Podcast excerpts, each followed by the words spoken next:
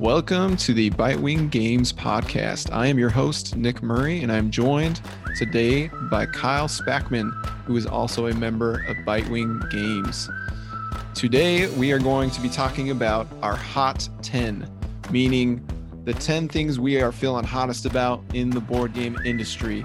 We're also going to take this moment, this podcast episode moment, to introduce ourselves individually and Bitewing Games, kind of give you a feel for why we exist and why we're here to enhance this hobby for you.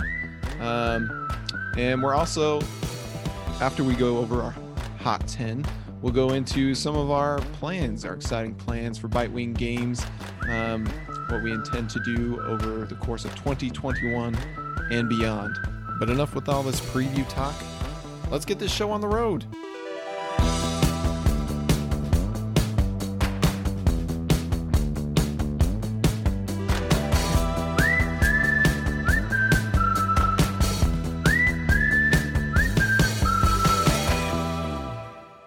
So, Kyle, how are you doing this evening?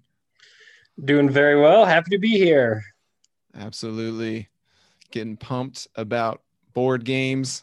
Um, we were recording this just hot off the heels of Christmas, and we were talking a little bit about some of the new games that we got. Um, had a good time enjoying. But um, yeah, before we get into the topics today, let's take a chance to introduce ourselves. So, Kyle, why don't you go first and, and share with us why why are you here? Why are you part of Bitewing Games, and why do you love this hobby? I think board games in general are just such a fun hobby. It's a chance for people to get together and play games together. Um, and rather than sitting around watching TV where you have minimal interaction, or playing video games where maybe you have an interaction with someone not in the room or something. I just feel like that bond that you have pushing pieces around a board is just something awesome that months down the road you can be like, Do you remember that one time you took this piece from me? And I was so mad. And I just think the, the memories that are formed and, and the fun bonds that you can that you can make are just phenomenal. Totally. Yeah. I've I've been a, a gamer my whole life, but I kind of grew up on Nintendo games. So it was mostly solo or doing Smash Bros with the buddies uh, that kind of thing. But you and I um, were both kind of on the same educational path. We went to Utah State University. We were in the pre-dental program. And then after that, we both ended up at Ohio State University, the Ohio State University for dental school. And uh, you were a year ahead of me. And that drove me into the board game hobby personally because um, talking about teeth all day, every day for four straight years uh, in a in a building with very few windows where everybody wears gray and uh, can get a little bit uh, grinding, depressing sometimes. That kind of uh, drove me to more creative and and entertaining outlets to kind of help bring balance to my life. And luckily, we moved into a, a neighborhood that had a lot of grad students, professional students, um, couples kind of in the same situation as my wife and I. So we we started playing tons more board games in that environment, and that kind of spurned it for us as well. But I agree with you. Uh, gaming is a great way to interact with others. Um, so, do you want to do you want to talk about how Bitewing Games came about and what that name's all about? Yeah, we had Nick and I here had discussed for a while about creating games and we play tested each other's games a little bit and just thought this is a lot of fun and I feel like we have some fun, unique perspectives that we could add. Um, and we talked for a while about since we were both dentists and uh, and had that background together, we wanted to somehow incorporate that. And the name Bitewing really stood out to me. That's a type of X-ray that we use in dentistry, and it helps us to be able to see right in between the teeth and maybe see what your eyes can't see and get a different perspective on things. And I thought, oh, that's perfect. That's kind of what we're trying to do is bring a fresh new perspective, maybe something different than what you'd normally see. And that's what we wanted to do with our games is create a, a new perspective and something new and different. Yeah, I would definitely say we're we are not your stereotypical hobbyist board gamers. Um, I know that there are themes out there that are mega popular for very good reasons uh, fantasy themes star wars games um, miniatures, all those kinds of things. But for me personally, I think I think it's kind of similar for you. Um, while those things are like cool and interesting, I can appreciate them from a distance. Um, to me, they're they're almost a turnoff in comparison to a game like Bus by Splotter where it's like, yeah, you're just building out a bus route.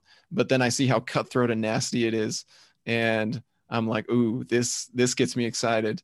Or, you know, like when I saw when I first saw Wingspan, um, I thought it was just so cool that like um, Elizabeth Hargrave is such a big fan of birds, and um, she was like, I'm gonna make a, a, game about birds, and you you can tell from um, you know every aspect of the design just her passion for that topic.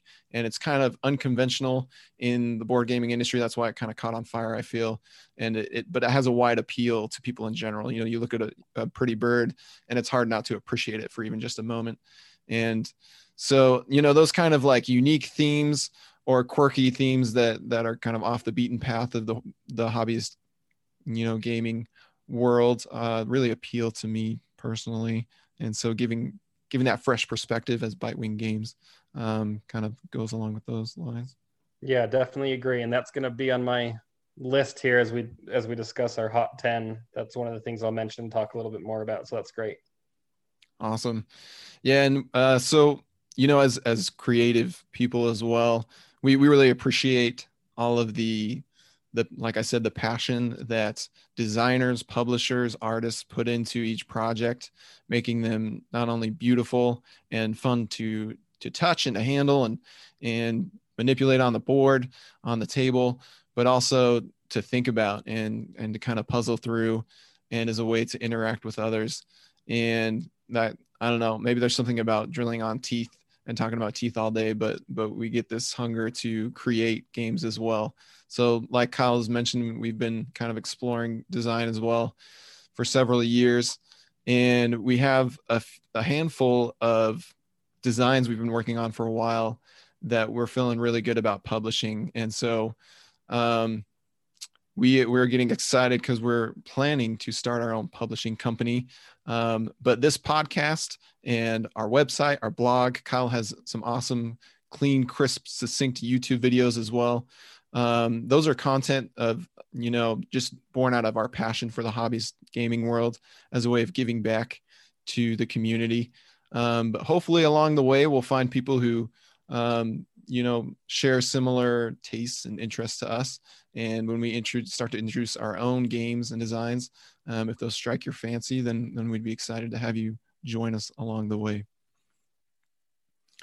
so let's move on to our hot 10 this, these are our 10 current hottest things in the board game industry that we're just get really excited about. Um, and i told kyle before we uh, started this podcast as we were thinking about our lists um, that this really can be anything you want. Just like on board game geek there's there's kind of in your own profile there's a hot 10 list that you can create. And that's open to specific games genres um, publishers designers artists um, really anything board game related that gets you excited and that you are currently hot on so without further ado let's jump into our hot 10 of board games. So, Kyle, why don't you start us off with number 10? Yeah, I'll start off, and I don't have any, these in any particular order, but um, just like we talked about, maybe what I'd list as my number 10 is lighthearted themes. I think so many people have seen orcs and wizards and fantasy and space so many times. And if I show it to my family or lots of friends who aren't deep into the board game hobby, they'll be like, this game looks nerdy. I don't want to play it. But if I show them a game about national parks, about flying a hot air balloon, something like that, that's a game that they instantly like, oh, this seems kind of interesting and fascinating. So I feel like it it bridges that gap between gamers and not gamers a little bit more than these deep common fantasy or space themes. Yeah, it's kind of um, a bummer that uh, fantasy or space, you know, sci-fi themes kind of have this sometimes negative connotation with the mass public and but I think it's improved a lot over the past decade or so with things like Marvel and Star Wars um, and Lord of the Rings, um, freaking awesome book and movie trilogy, kind of being brought to the masses and, and showing people like, hey, this is actually a really cool and interesting thing. But you're right, there's still that that um, you know not everybody's into that, And if you if you plop down a Gloomhaven like theme for just a casual board gamer, it's usually an instant turn off. So uh, I agree. Uh, I really do like the unique themes out there. Um, for my number 10, I, I did kind of put these in order a bit. Um, not exactly, but um, my number 10 has kind of an interesting backstory to it. So I recently sold Scythe, which was actually my favorite board game uh, for like a solid year or so. It was my number one game, and I just got rid of it with the legendary box and almost all the expansions in it. And it had a broken token insert and metal coins and the realistic resource upgrades. Pretty much everything except for one expansion was in there. And I played it about 15 times. Um, had a blast with it. I would definitely recommend it to people who haven't tried it. It's a great um, kind of Euro engine builder with a, a nice war mech vibe to it. Very beautiful art. We actually have some pieces of art in our home. Funny enough, my wife's not a fan of the game scythe, but she likes the art. And so she uh, supported getting some artwork. But, anyways, we no longer have the game um, because after about 15 plays, uh, those last few plays, I realized, like, you know what? This thing is worth quite a bit of money, which I could put towards another game that I'm even more excited about. And to some people, that's probably blasphemy. Um, but I'm kind of an explorer in the industry. I like to try many different things. So I did sell it and I put it towards Eclipse Second Dawn for the Galaxy, um, which had a, a very entertaining review recently from Shut Up and Sit Down. It is a war game, an epic war game, which I haven't played like Twilight Imperium or any of those massive mega games um, that take an entire day of your life away and you have to plan it out months in advance with a big number of people. Um, the reason Eclipse appealed to me is because it looked like it, it kind of streamlined that whole experience. It has these slick gamer uh, game trays uh, setups for all the players, and it's not quite as long. You can play it and enjoy it with any player count, two to I think six is the count.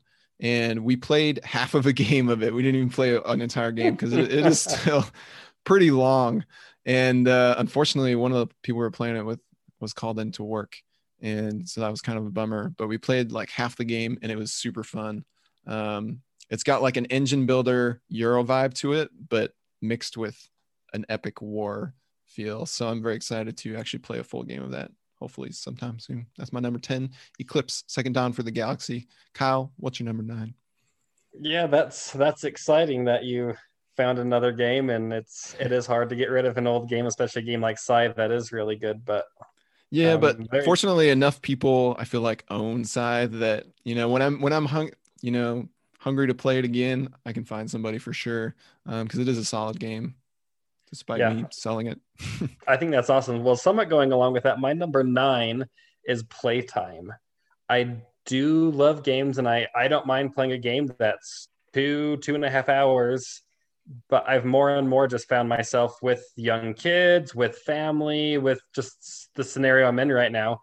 A game that plays in under 60 minutes or 60 minutes, maybe up to 90 minutes, is kind of my sweet spot right now, where I don't mind playing a game like Scythe that is going to take me 90 to 120 minutes, but I really enjoy the games that I can get out and put away within an hour or so. And I, I think that for me is something that for my stage of life is is really important. Absolutely. Yeah, I I recently wrote a blog post. I don't know if we've published it yet about downtime and um or sorry, playtime, like how long is the game? And we're actually expecting our second child, a daughter, two days from this recording, which is very exciting. Um, but yeah, I can see that really transforming my uh, free time, eating up a little bit more of it. Um, we're very excited for the child. It will also be sad to uh, to lose some free time, but so it's, it's bittersweet. But uh, no, I'm pumped. Um, and yeah, shorter games that pack a big punch are always appreciated. Yeah. Um, speaking of which, my number nine is Crokinole, um, which is a very pretty quick game that packs a punch. Um, the reason it is on my hot 10 list currently well, it's probably always, you know, eternally on my hot 10 list. Um, it's one of my favorite games of all time. And I received it actually, I think it was last Christmas. Um, so not this year, previous year. That was my one um, gift I requested from Santa Claus. And uh, we've played it probably almost 60 times now. that's and that's like the full, you know, you're going to 100 points games um, with all kinds of people. Um, a lot more so before the pandemic, obviously. After that, it's been mostly my wife and I, um, or close family members. But we've made it a, a, Christmas tradition to host a crokinole tournament, which obviously didn't happen this Christmas. It was just between my wife and I, but we had a great time. And uh, I, I don't know, it's just so slick and sexy and fun if you get a good crokinole board where the discs just just glide and you like um, almost athletic or or skill based games where you can um, improve over time, but it also has a, a, little hint of strategy there. Then I definitely recommend you seek out the opportunity to play crokinole. It's a it's a big investment up front, but it's one that I look forward to, you know, smashing my grandkids at decades from now in our yearly Christmas crokinole tournament. I played it one time just before the pandemic hit at a convention. And I don't like dexterity games generally. I'm just not a big fan. But I really, really enjoyed that because it, it almost seemed like a perfect merging of board games and sports coming together, which I love both of them. Um, even though generally I don't love dexterity games, that one was amazing. Yeah, and I guess the, the one downside to to loving Crokinole so much is that it's so thus far it's ruined all other flicking games for me. We've we've played um, Catacombs since then. We've played Flick 'em Up, and I hated those games just because Crokinole is just so much cleaner and easier to set up and just get into straight into the fun. And those games just take so much work to set up and and get going, and they eat up so much more time. And then it's just not as satisfying to flick the little pieces as, as it is a Crokinole disc. So it is a spoiler a bit for me, but a good spoiler. Um, so Kyle, what is your number eight? My number eight is the game Calico. And I actually haven't played the physical copy of it. I just played it on Tabletop Simulator online, I believe.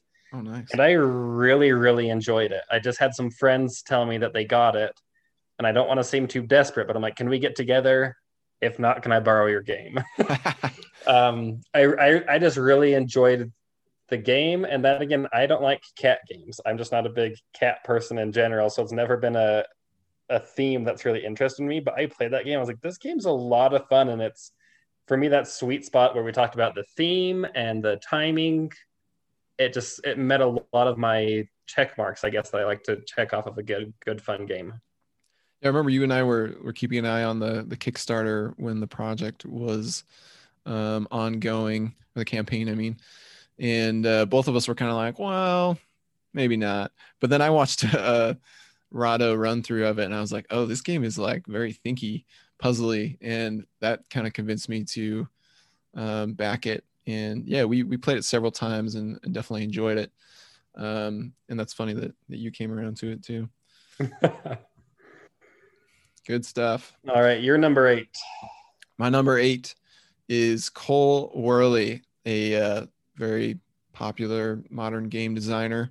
Um, best known for Root from Leder Games, the highly asymmetric and deceptively whimsical and, and kind of cute um, woodland creature war game.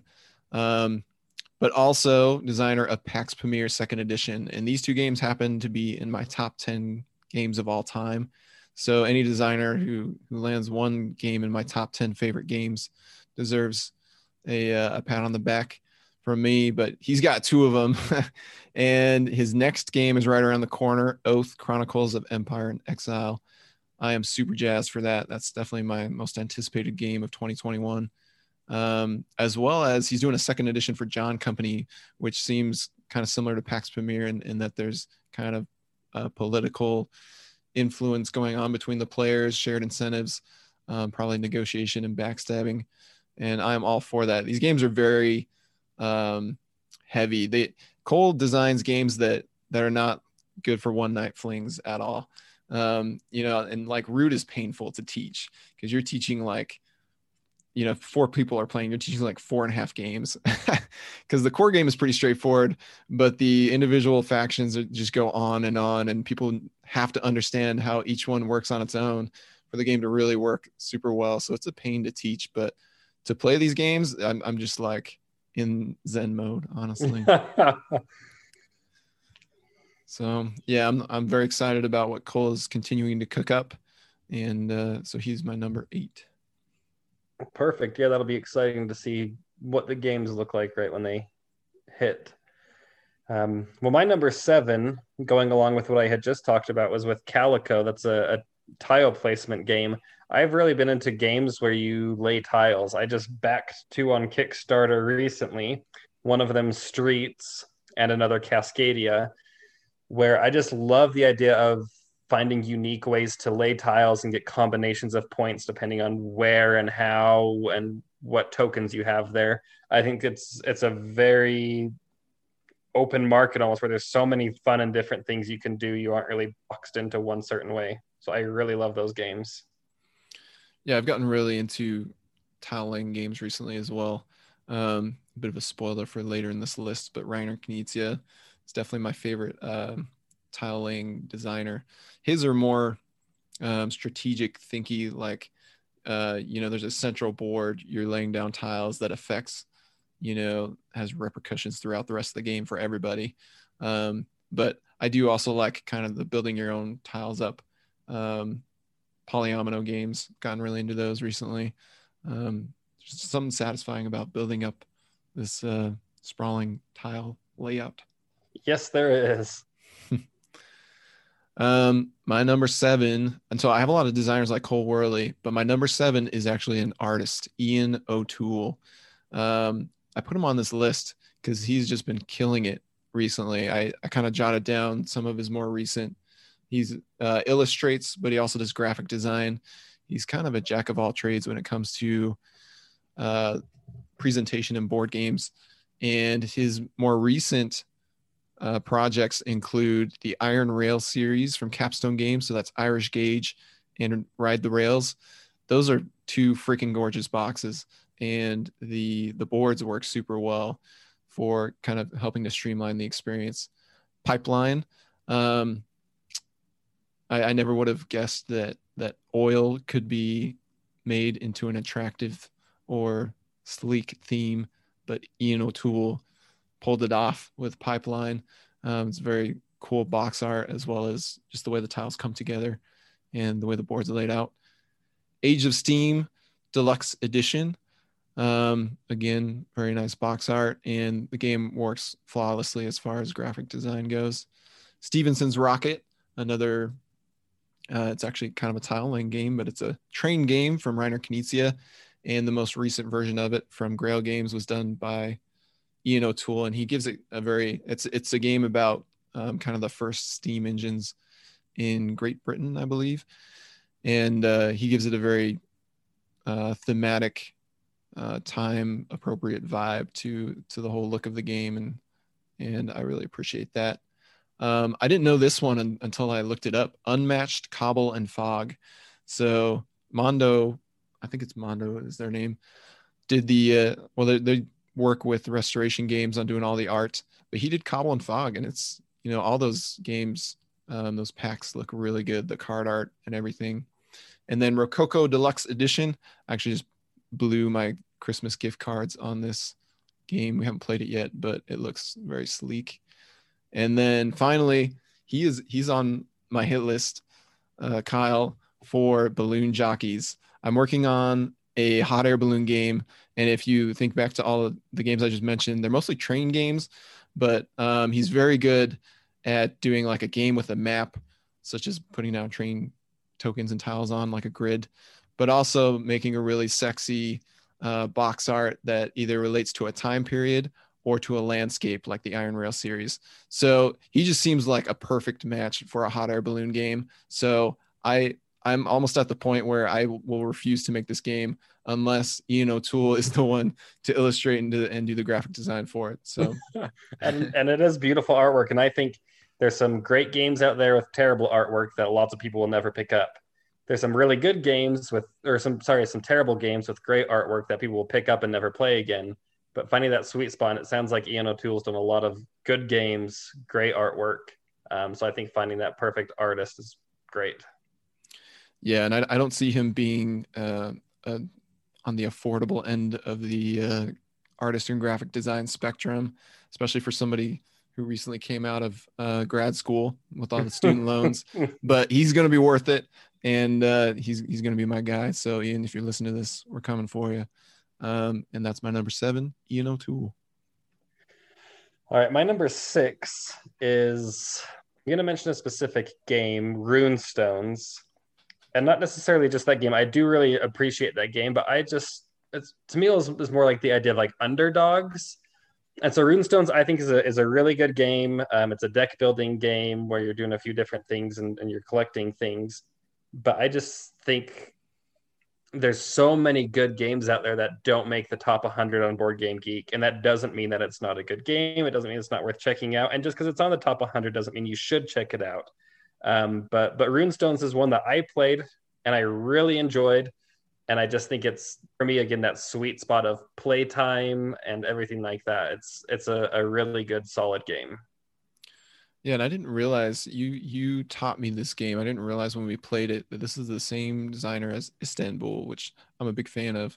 And yeah, he he cranks out a solid design. Like anybody who enjoys a good deck builder with resource management and conversion, yeah, I would say um, this kind of has definitely some interesting twists to it. It wasn't my personal favorite deck builder, but that's more, um, it's me, not you kind of thing, you know, like just my personal taste. Um, but yeah, that's a, that's a good pick.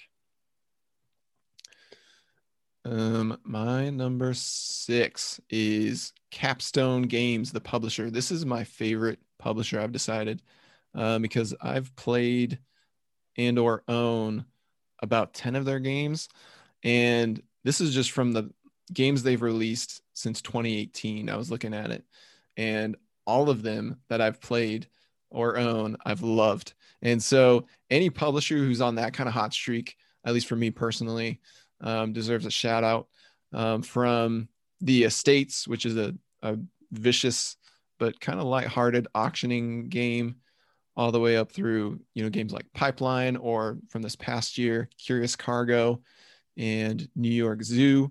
And I'm super pumped for whenever it shows up. Uh, Renature from the designers of Azul and El Grande.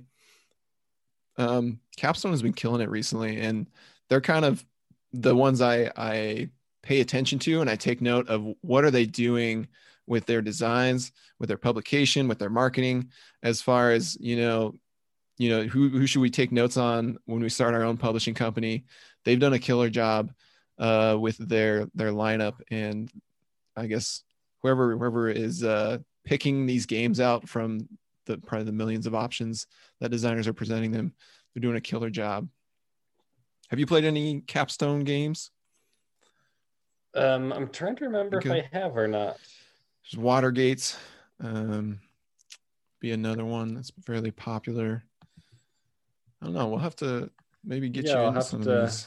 Have to find a list of them. There's there's a lot of games out there, and I always feel overwhelmed about which ones to get to the table and how to find access to them to get them to the table. Oh, totally. Yeah, but they're ones that uh, they're at the point where anything they announce, I'm like, my, my fingers hovering over the pre-order button because they've just been they've done so good with their releases uh, at least for my preferences they they're not afraid to be a little bit mean in their games but it's not like take that you know slap you mean and then everybody laughs and then it's just like well that wasn't fun for half half the people. It's more like strategic like kind of cutthroat nasty and i don't know people seem to enjoy it whether you're winning or losing at least yeah. in general. So that's capstone games my number six. For my number five is multi-use cards or resources or something in a game. Um, kind of jumping back to runestones, they they have that in that game, and I really appreciate that there's a card that doesn't just serve one function. This is the one thing it does, but it can buy you more cards, or you can activate the cards to get different resources or gems. Uh, point salad does something similar, a little different, but the backs of the cards give you objectives, and the front of the cards are actually your resources or the ingredients in the salad. And I just love when a game can, rather than adding more components and more chips and more tokens and more meeple, if they can consolidate and just make good use of the stuff that they have. I really appreciate that. Totally. Yeah, I can. Uh, there's so many games that that use cards in unique and interesting ways. Whether it's just like instead of you know a card that goes into your hand that's usually sometimes worthless, maybe it's like, well, I could use this and it might benefit me, or I could save it and it's worth a point at the end of the game or um, Fort is one that comes to mind where it's a deck builder and you have, uh, I believe, four cards in your hand, four or five cards in your hand um, as play goes around. But if somebody leads with a suit that has a public action on it that I would like to benefit from, then I can discard a matching suit to uh, follow that action. Um, but then I have to decide like that that card has uh, a different public action and a different private action on it and do i want to save that for my own turn and my own benefit or do i want to use it during someone else's turn so i love i love i don't know cards that have suits as well as abilities um, like you're saying or fronts and backs or different uses makes it a very interesting um, hand management yeah, I just love that you don't feel like you got stuck with a card that's no good if it has multiple purposes. Maybe one of the other purposes are useful to you if one of them isn't. Yeah, that's a great way to kind of mitigate um, the old school form of like, well, you didn't roll or draw what you wanted, and tough luck, pal. Yeah. So, um, good choice. My number five is another designer, Martin Wallace. He's the designer of Brass Birmingham, which is in my top five games of all time. This is kind of a, a meaty Euro that's very interactive.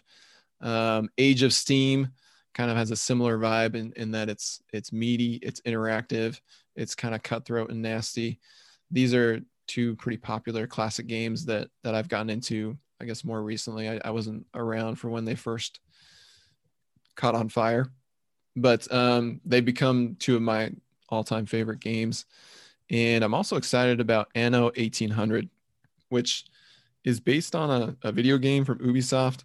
And I never played the video game. I honestly don't really care that much about the origins of the theme or whatever. I think I think it has a lot of fans to it, but I'm interested because uh, it's from Martin Wallace, which he's done a lot of games that, that maybe weren't uh, great designs or at least widely loved, but this one has a positive buzz around it just from releasing in Germany.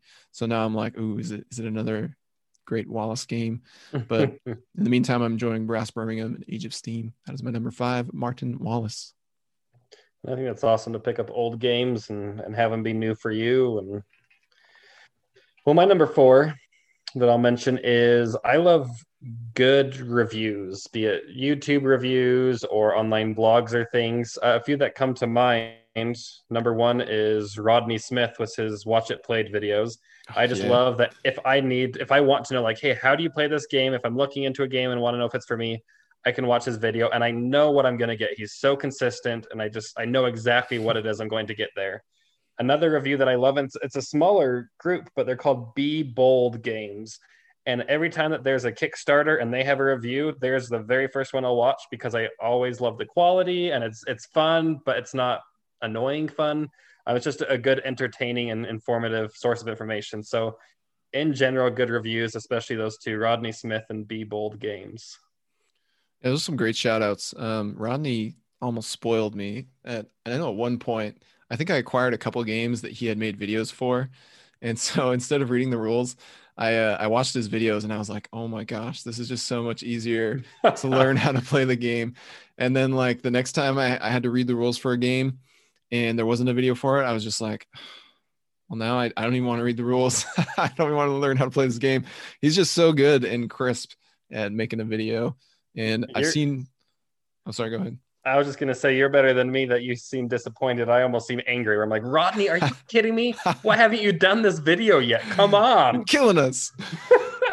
yeah, that's no, that's a good um, shout out. Actually, I didn't think to to add content creators onto here, but I I might piggyback on yours. My my current favorites are Shut Up and Sit Down, um, no pun included, and So Very Wrong About Games, because they they not only offer like pretty entertaining videos. Um, that aren't just reviews and insights into like why they love or loathe the game so much, but um, they they make it entertaining to watch along the way, which I appreciate. And um, they also have great podcasts, um, which makes my commutes a lot more interesting, and it, it puts a lot more games on my radar for better or for worse that I that I get hungry to try out. So yeah, content creators, thank you for uh, contributing and helping us discover all these great games. We salute you. uh, my number four is Paolo Mori. So Paolo has been killing it recently, at least at our table, um, cranking out some of my favorite new to me games. Um, the game I asked for this Christmas was actually Dogs of War, and that was published in 2014 by uh. CMON, and they've kind of just left it by the wayside since then. So to get a copy of this, it's like twice as much as what it should be, and so it's always kind of just taunted me from the uh, the fringe of the internet shopping spaces and I finally told my wife, like, hey, if you give me this for Christmas, I can't seem to get it for myself. I'll probably really love it. And I do. It's it's awesome. it's a cool little tug of war um, kind of worker placement game um, with actually they they made some really killer decisions with the production of this like even though it's way overproduced with the miniatures they all have uh, unique kind of flamboyant bombastic hats so hats are are kind of just a I don't know personality trait of Dogs of War. Um, but Blitzkrieg, if you are stuck on your own or with only one other person to play with, is basically a two-player version of this game, and I own and love both of them. So Paolo knows how to make an, an amazing tug of war game, and then Ethnos has has been on my you know top gateway games, you know personal favorites of all time for quite a while now. Um, I just love it's, it's kind of similar to Ticket to Ride, and it's a very family friendly game, although it doesn't look the part. And we've we've talked about this a bit. You you're a fan of Ethnos as well. Yeah, I absolutely love Ethnos. I think it's a phenomenal game. I, I of course would maybe change one or two things about it, but I think it's a phenomenal game. He also did Libertalia, which I like quite a bit, and I, I thought that was a very interesting game with a few different twists and things than I'd seen in other games. So here's here's something that I've been thinking like I've been saving this in my back pocket for a long time now. And if, if a listener steals this out from underneath us, I'll be kind of mad. But if you do a good job with it, then I probably won't be too disappointed. But Dogs of War and Ethnos are two games that I would like serious like once we have a if we have a publishing company up and running, going strong within a year or two, um, I would be reaching out to Paolo Mori and asking him like, hey, can we do updated versions of either of these designs? Are they, you know, open for business kind of thing? Um, because they would both, I think, benefit from an update and and kind of a revival to to people who aren't as familiar with them. They are both amazing games. Yeah, don't steal our idea though. All right, my number three is dice manipulation.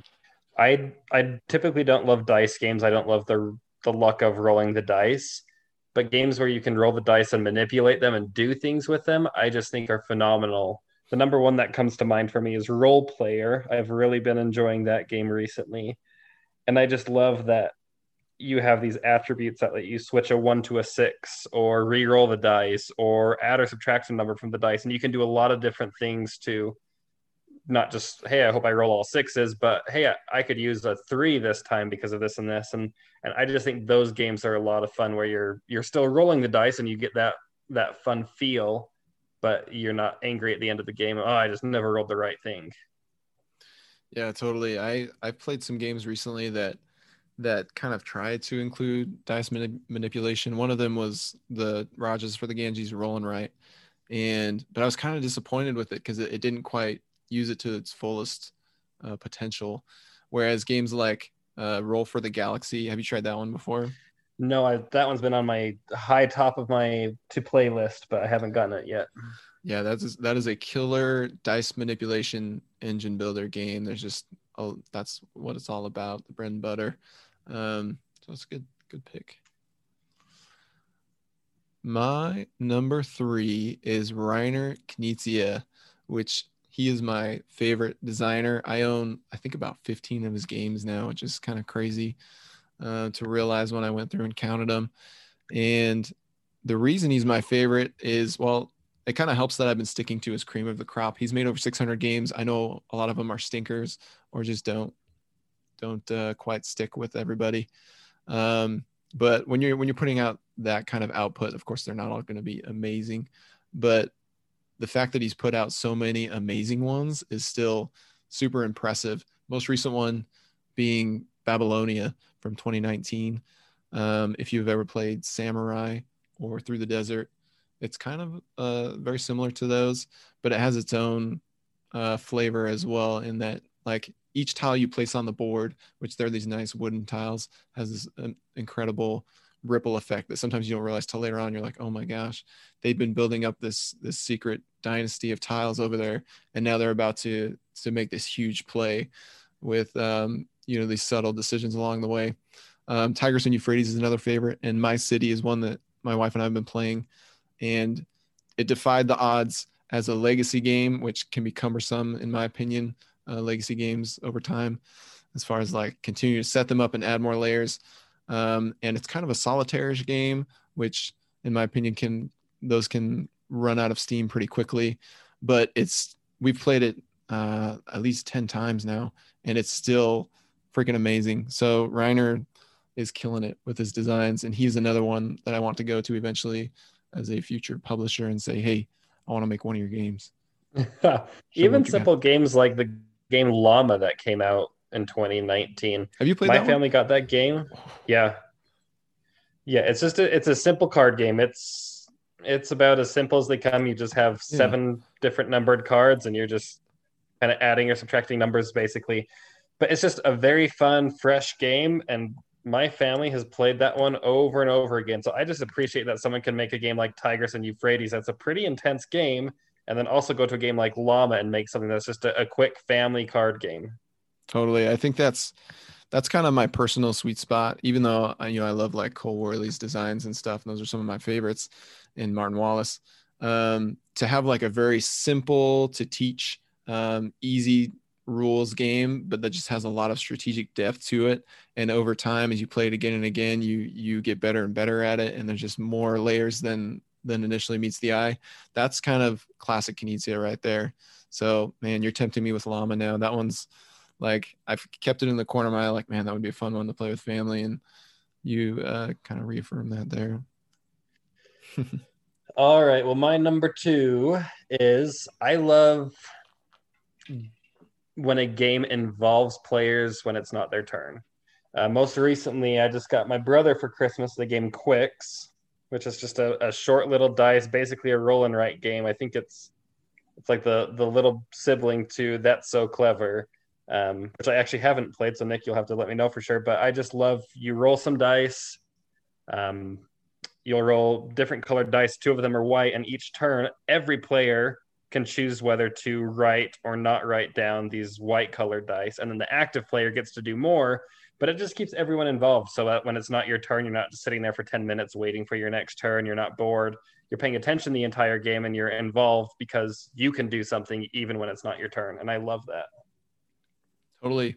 Um, that was actually another reason why, like I mentioned, the Raja's uh, roll and write game didn't work as well for me because it, it, has a little bit of like, you know, one person rolls all the dice and they take one and then block out another one and then everybody else gets one that's left over. But I felt I just feel like that's so clever. Does that kind of a similar thing even better?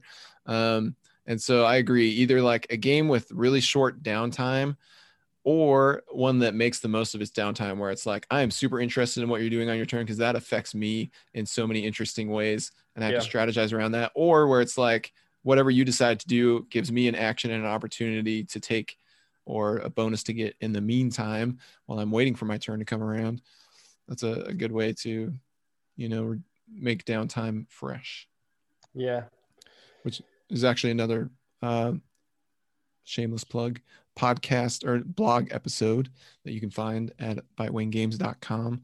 One of the tabletop tastes I go into and give examples of of good downtime, bad time, downtime, and why I feel that's kind of one of my personal preferences in board games, keeping it fresh.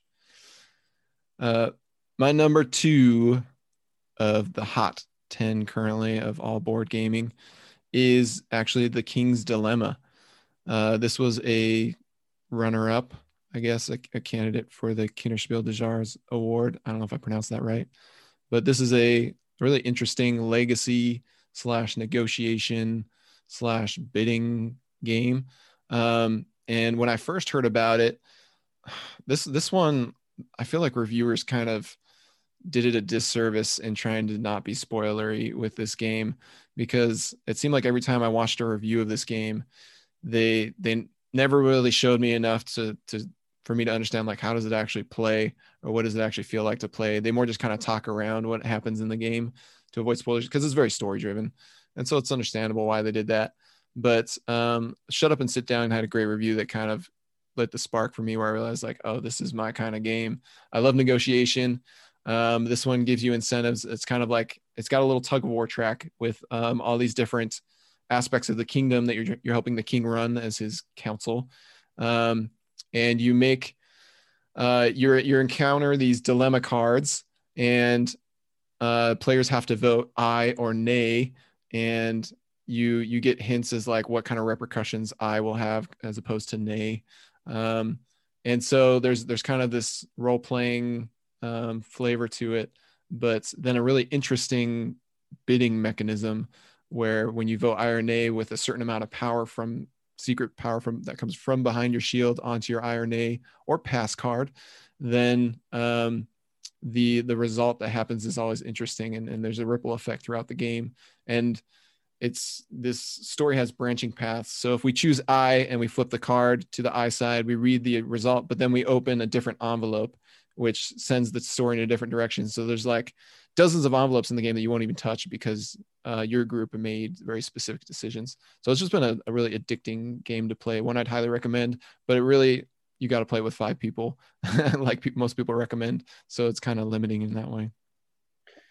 Yeah, the main reason I hate talking to you is I always walk away with another 10 games that I need to try out. Not enough time and too many games. Put that on my list. Yeah. All right. Well, numero uno for me.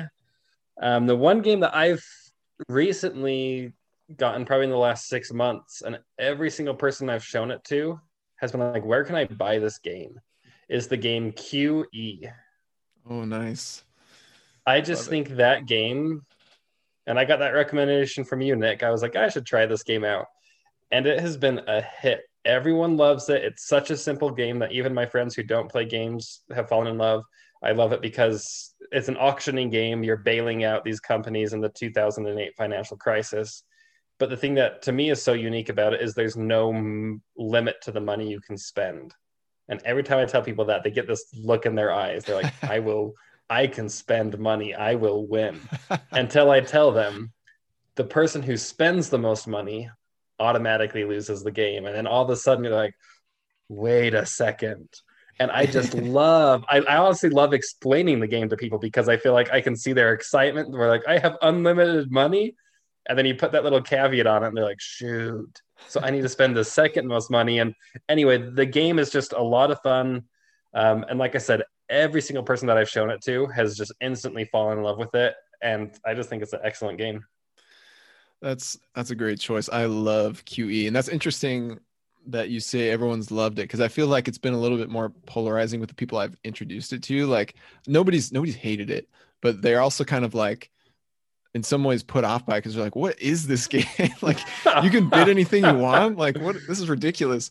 But I I I don't know if that's because of the way that I play it. Like I I don't know if I've even won this game yet, but I have so much fun just pulling the strings and manipulating other people because I always start out or typically I start out bidding way too much early on and I keep winning stuff. Or like midway through the game, I just start bidding way too much and winning multiple things in a row, and people are like, "Oh my gosh, like I'm never gonna win anything," and and they and like each of them gets a chance to see how much I bid, and then as soon as like I've kind of got their attention with that, I pump the brakes and back off completely. And then they all start bidding even more than what I was bidding. and so I get them to just way overspend me. And then I just hope that I won enough points in the process. But I just love that you can mess with other people and and get them to to do what you want in some ways.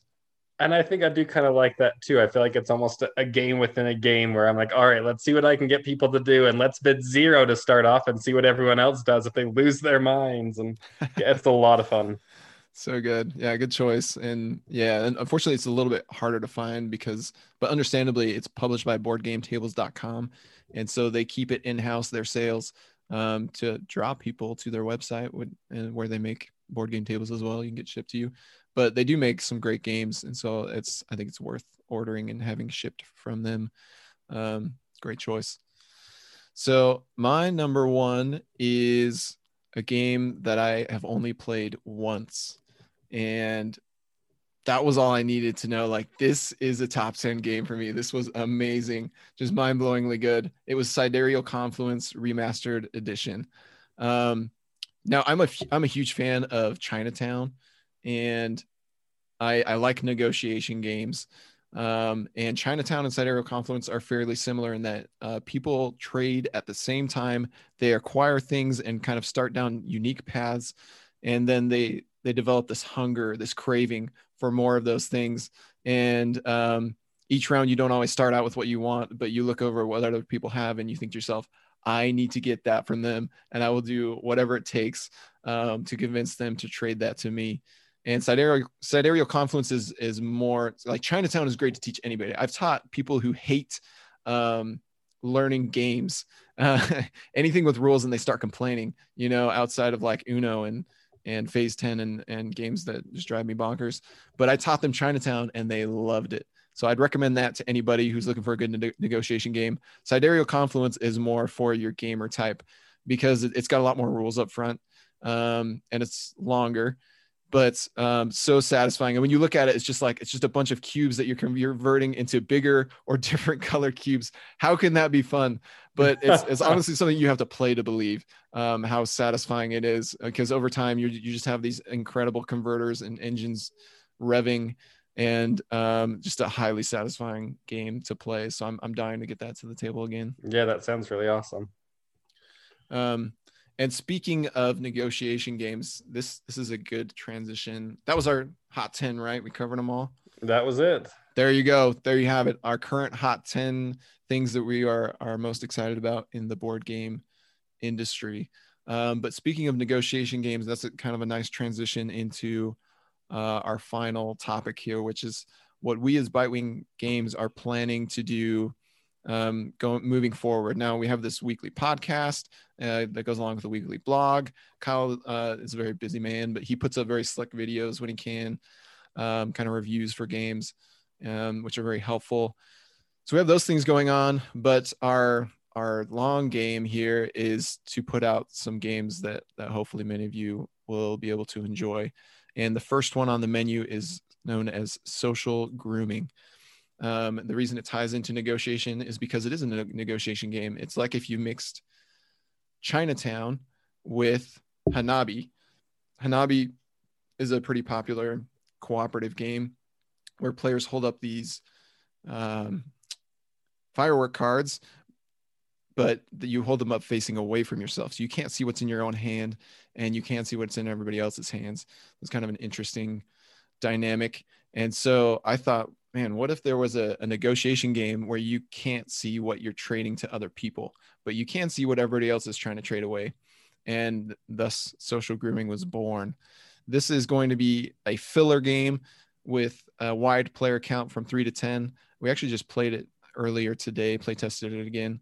Um, and with just three of us, my, my wife and my mom is here getting ready for the baby on the way. But um, it works great at a wide range of accounts, and we're very excited. We've got the artwork coming in from Paul Williams, um, and he he did our logo, which is on the podcast as well as um, our social media pages. But he does really whimsical, funny artwork, and I think he, he's going to be perfect for social grooming art. So we're planning to kickstart this in the middle of 2021. And you've played this one as well, Kyle.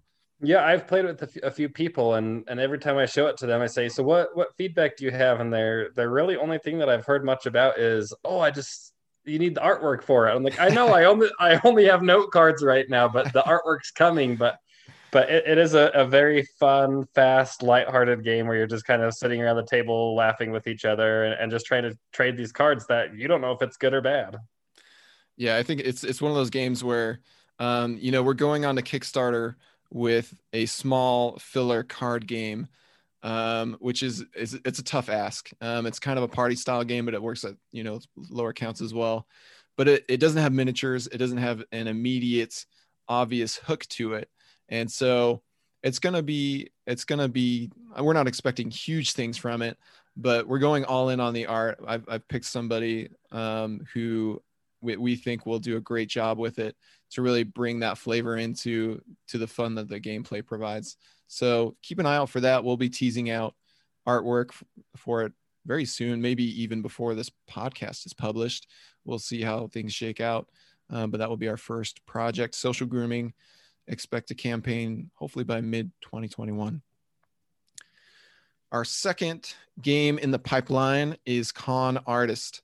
Now, this has been a finalist for the Cardboard Edison Design Award. It was a finalist for the Pitch Project, um, which is a project that had hundreds of submissions um, to this vetting team that narrowed it down to 50 and allowed those 50 to pitch it to publishers. Because I was of the mindset that, like, hey, if there's a publisher who's going to do a good job of this design and wants to take it away, then great. I don't have to do all this work to get it made.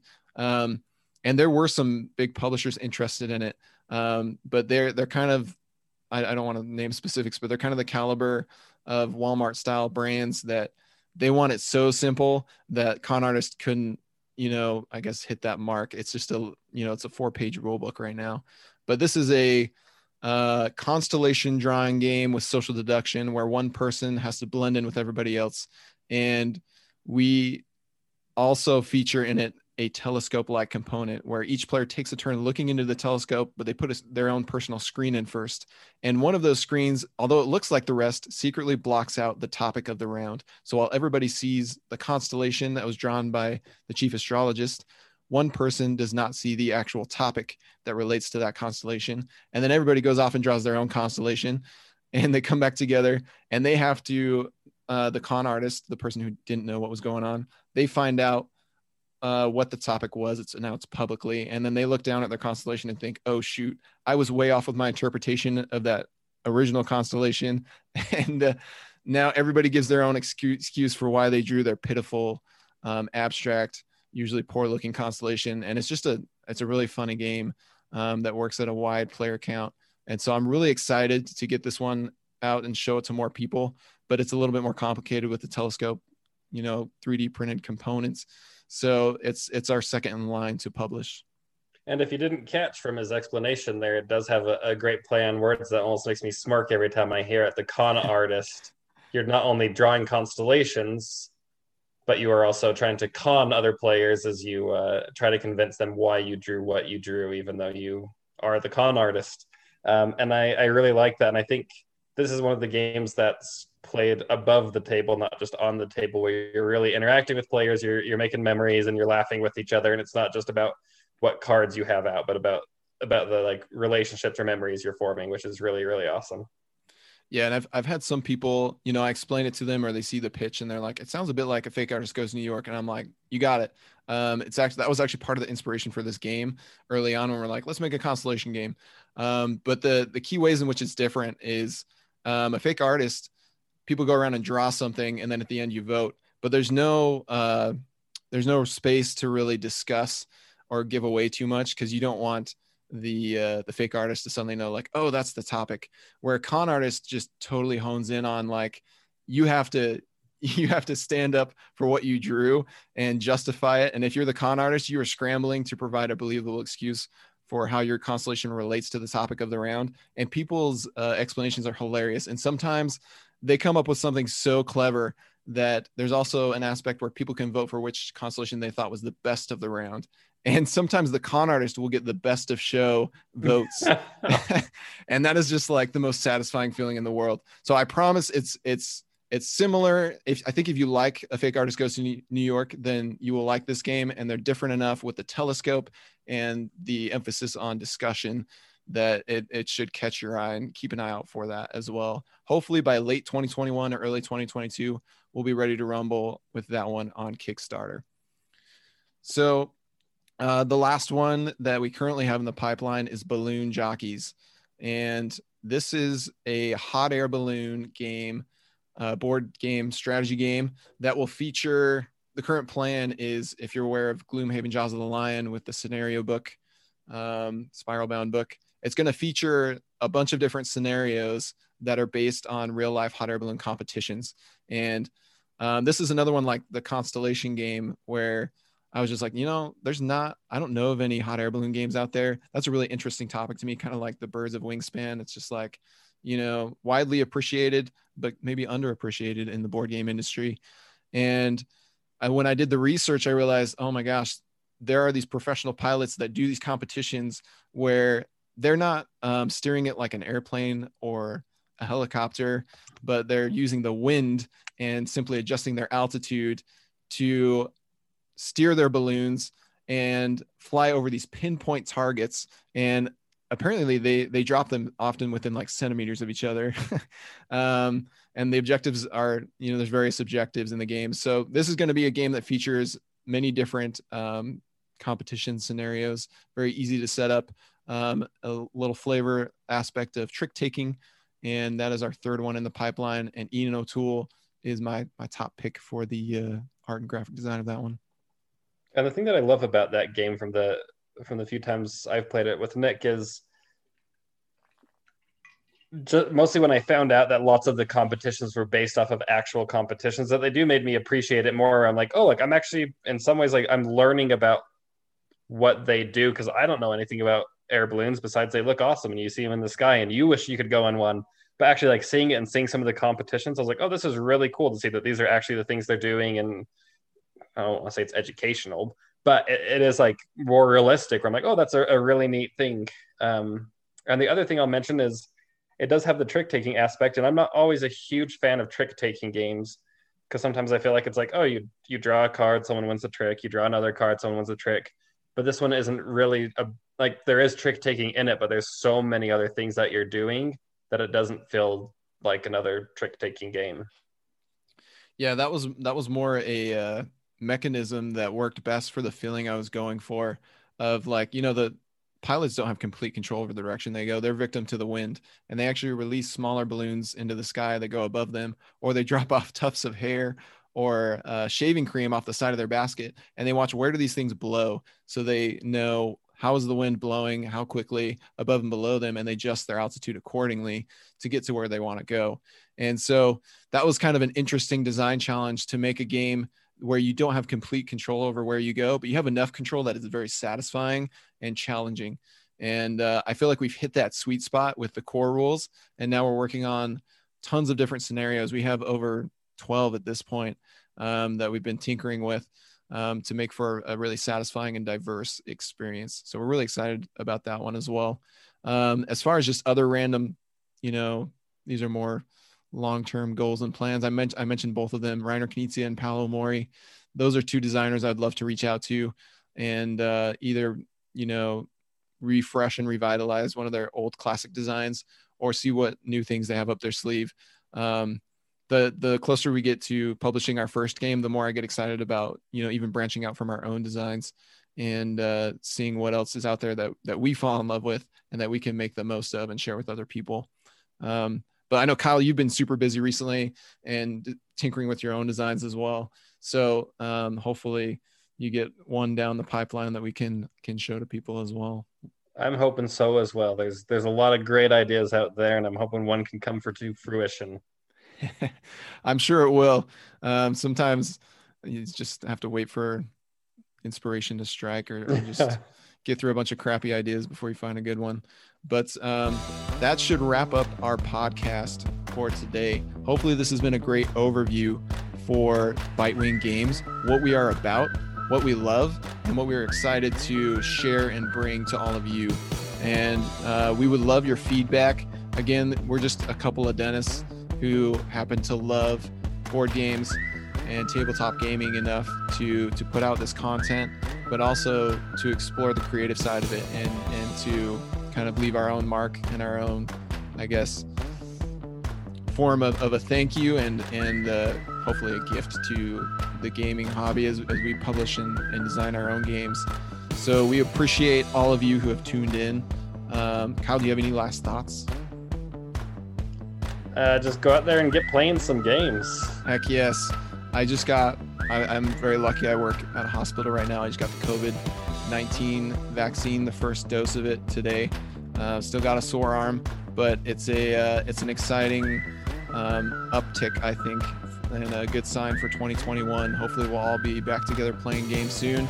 We're excited to share some big ones with you next year. So keep following along. We have a website, bitewinggames.com, where you can tune into uh, and sign up for a monthly newsletter. We promise we won't spam you. Um, we'll just give you a nice summary of our content and keep you briefly up to date on our latest design and publishing endeavors. Um, we also have social media accounts Facebook, Instagram, Twitter, YouTube, and this podcast. And so please do give us feedback. We'd love to hear from you. We love to hear what games you love and, and how you disagree with our our personal opinions. Love to discuss games and explore new options. And if you have suggestions for us, we are explorers in this hobby and we will add it to our list and uh, probably get real excited about it and hope we have time to, to uh, check it out soon. Um, but thanks again, and we look forward to meeting with you next time.